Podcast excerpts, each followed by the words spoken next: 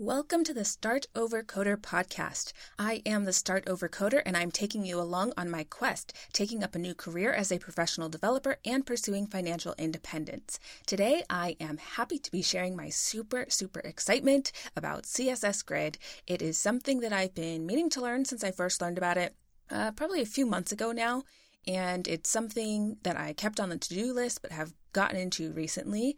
It has huge community support, and the general consensus is that this is really CSS's future. It is a huge part of the syntax and will be something that developers are using and depending on for years and years to come. And I have now spent the last couple of weeks learning it. And more importantly, I've built something really cool with it. So I'm excited to share about that as well. But before we get into all of that, what is CSS Grid? So to go all the way back to the beginning, just I'll just define CSS. So CSS cascading style sheets are what we use to define how a web page looks, give it all its styles, so what the font color will be, where things are placed on the page. It's basically what makes web pages and HTML look interesting. And grid is a way of laying out that content that's a little bit different to how it was done before. So it's not a framework, it's not a package, it's just part of native CSS and it's a method of defining your layout. So grid sits on the display property. You set the display to grid, and then there are quite a few other properties that are grid specific properties that you use to further define what your grid will look like. And so the absolute basic concept is that for an area on a page, you define it as a grid. You give it a certain number of columns, you give it a certain number of rows if you want, and it can be anywhere from one to you can set a maximum number, or you can just set it to keep building additional row, rows or additional columns depending on the size of the page. So then, once you've defined your grid, you can assign what content goes into each spot in the grid.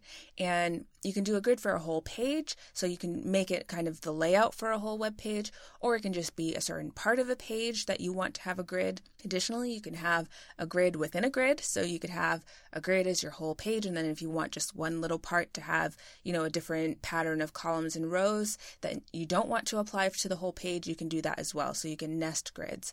But basically, it is a way to lay out your page that is a lot more flexible than previous methods within CSS. And if you're brand new to learning web design and programming, you may think, okay, what's the big deal? Obviously, that makes sense that you should be able to just say where on the page you want something to go.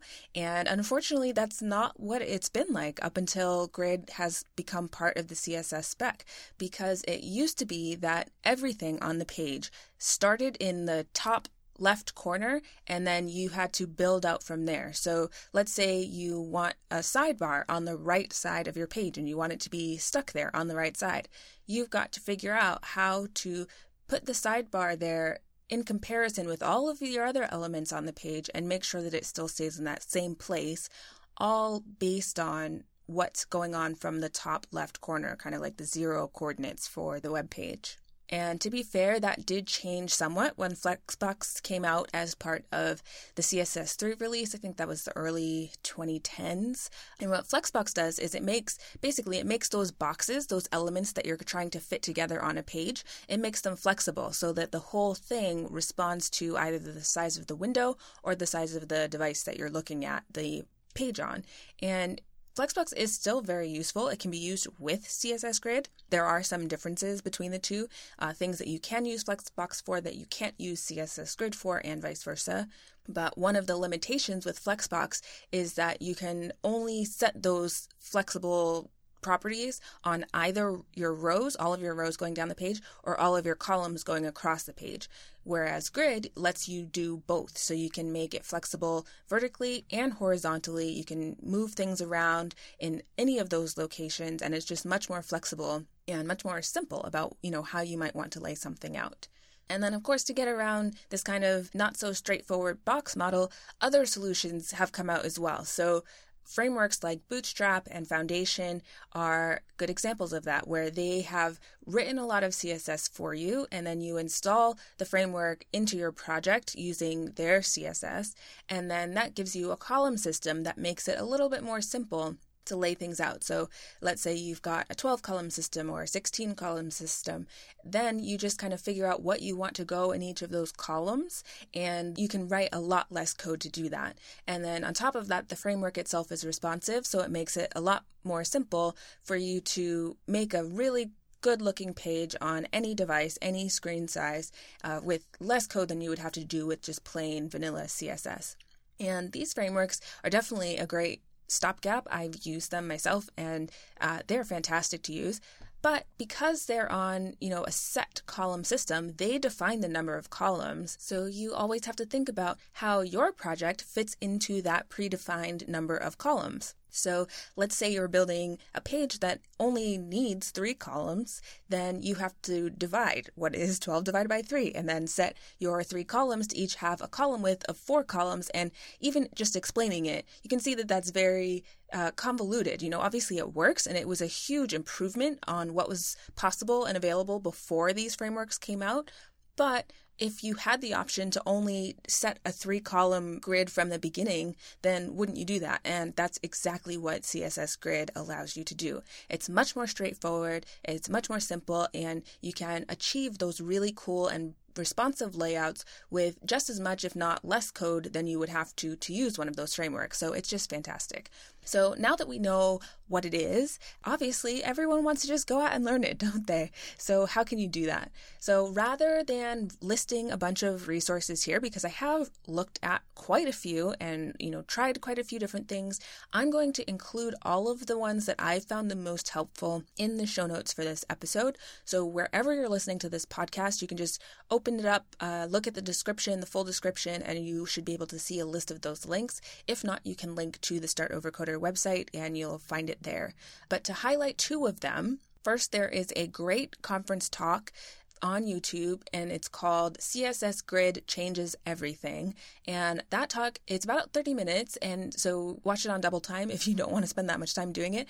But it is really good at explaining kind of how CSS was meant to work before, you know, how it has worked up until now, basically, since CSS Grid has become uh, available and why you want to use it. And then it gives some examples about how you can implement it. And that's a really good point, actually. I should mention that CSS Grid is relatively newly released. It came out in 2017, but a really interesting thing about it is that it came out kind of at about the same time in pretty much all of the modern browsers and not even some modern ones, like pretty much, well, oh, I'm not going to say all of them, but a lot of them. So there is wide, wide browser support for CSS Grid. So any site that you're building, for the most part, people who you're building the site for, people you can expect to visit your site, will be able to see the layouts that you've created using Grid. You know, it is compatible with lots of different browsers. So that's another reason why it's just awesome. But anyway, back to the resources. The second one I would like to highlight is uh, Wes Bos's CSS Grid video course. And so I have discovered that I myself am a very visual learner. So a lot of the websites that I looked at and a lot of the examples and even just reading the documentation was great and gave me a good idea of how CSS Grid works. But watching this video course, was, you know, the game changer as far as my own understanding and my ability to really apply it. So, if you're not a visual learner, if you do really well with reading things and reading documentation, I've got some really good resources for that as well. So, do check out the show notes. But if not, or if you do really enjoy video courses, this is a great one. So, it is free. He goes through all of the syntax and gives really good examples of how you can implement different bits of the syntax and then as part of the course, you also build several projects for practice. So that doing that, going through those exercises really gave me enough information to build a site from scratch. And that brings me to my experience with CSS Grid. So as I said, I've been wanting to learn this for quite a while. It was one of the goals, if you remember the first episode of this new year, it was one of the goals that I set for myself to learn about in the first, you know, three months or so of the year when I laid out my new learning plan. So I had it in mind to do, but then I got an email reminding me that the Start Over Coder website is up for renewal soon. And to be honest, I thought I had a little bit more time for that. I didn't realize it's coming up so quickly on a year since I started this whole project. And if you listen to a few of my previous episodes, you know also know that uh, I got a really good deal on hosting and my domain for the first year of the site. So back in episode 31, I was talking about how to host websites, and I mentioned the $12 that I paid for my website for the year. That was for both the domain and the hosting for the whole year.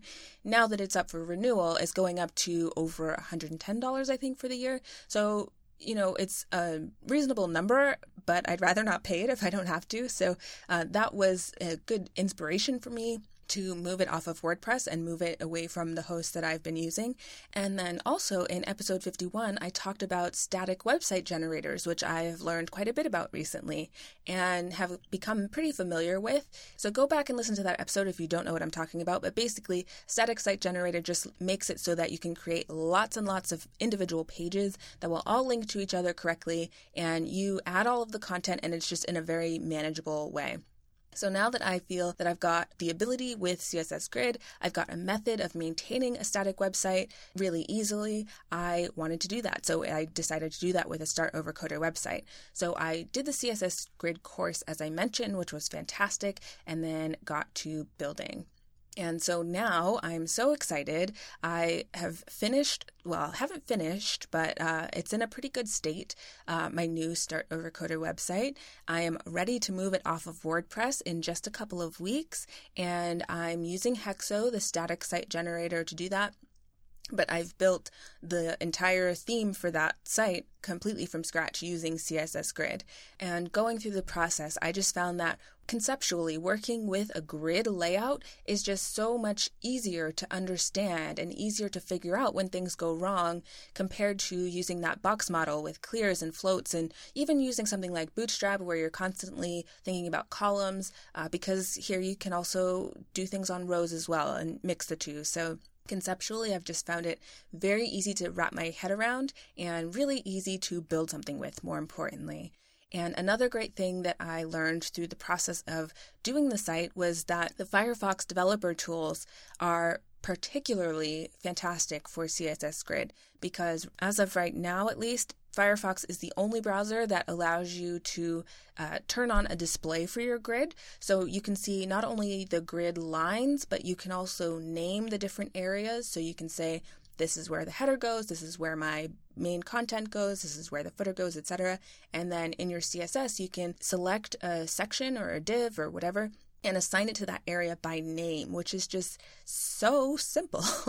and I really, really enjoy doing that. And so the Firefox developer tools allow you to see the effects of all of that so simply in the browser um, with overlays of those grid lines and grid area names and grid areas, etc. And on top of all of that, making the site responsive is probably, I'd say, on par with something like Bootstrap or Foundation, because if not easier, actually, I just it works really well and you don't have to write a lot of code to do it and it's very semantic. You can use actual words rather than call xs mid 7 or you know what have you. It's just a lot more uh, intuitive than some of the other things that I've worked with in the past. So I am super excited about it, and I will be moving the Start Over Coder website from WordPress to my new host in the next week or so. If you would like to check it out, I would love to have some feedback, so I will put a link to it in the show notes. Uh, you could also just go straight to startovercoder.com slash new. Now, if you're listening to this in the future, that link will not work for the next week or so. You can visit startovercoder.com slash new, see the kind of uh, pre release version of the website, and please do send me some feedback. There are still some things I'm working on, so if you click through it, you'll notice very quickly that not all of the links are, you know, linking properly inside the site yet. And there are still some things I'd like to do for kind of widescreen support. But any feedback that you have, any suggestions, I would super, super welcome to hear them. So you can tweet me at startovercoder or better yet, send an email to startovercoder at gmail.com. I would absolutely love to hear any feedback about the new site uh, before it goes live. But bottom line, CSS Grid is awesome to work with, really intuitive, really fun, and well worth the time to get acquainted with if you don't already know very much about it. Absolutely watch the videos, uh, learn some of the syntax, and try to build something little and fun to play around with. So that's going to wrap it up for this episode. If you like what you hear and want to stay with me on this journey of learning to code, starting a new career, and pursuing financial independence, be sure to subscribe to this podcast. You can do it through your favorite podcast app or by visiting startovercoder.com slash subscribe. That's all for this time. Signing off.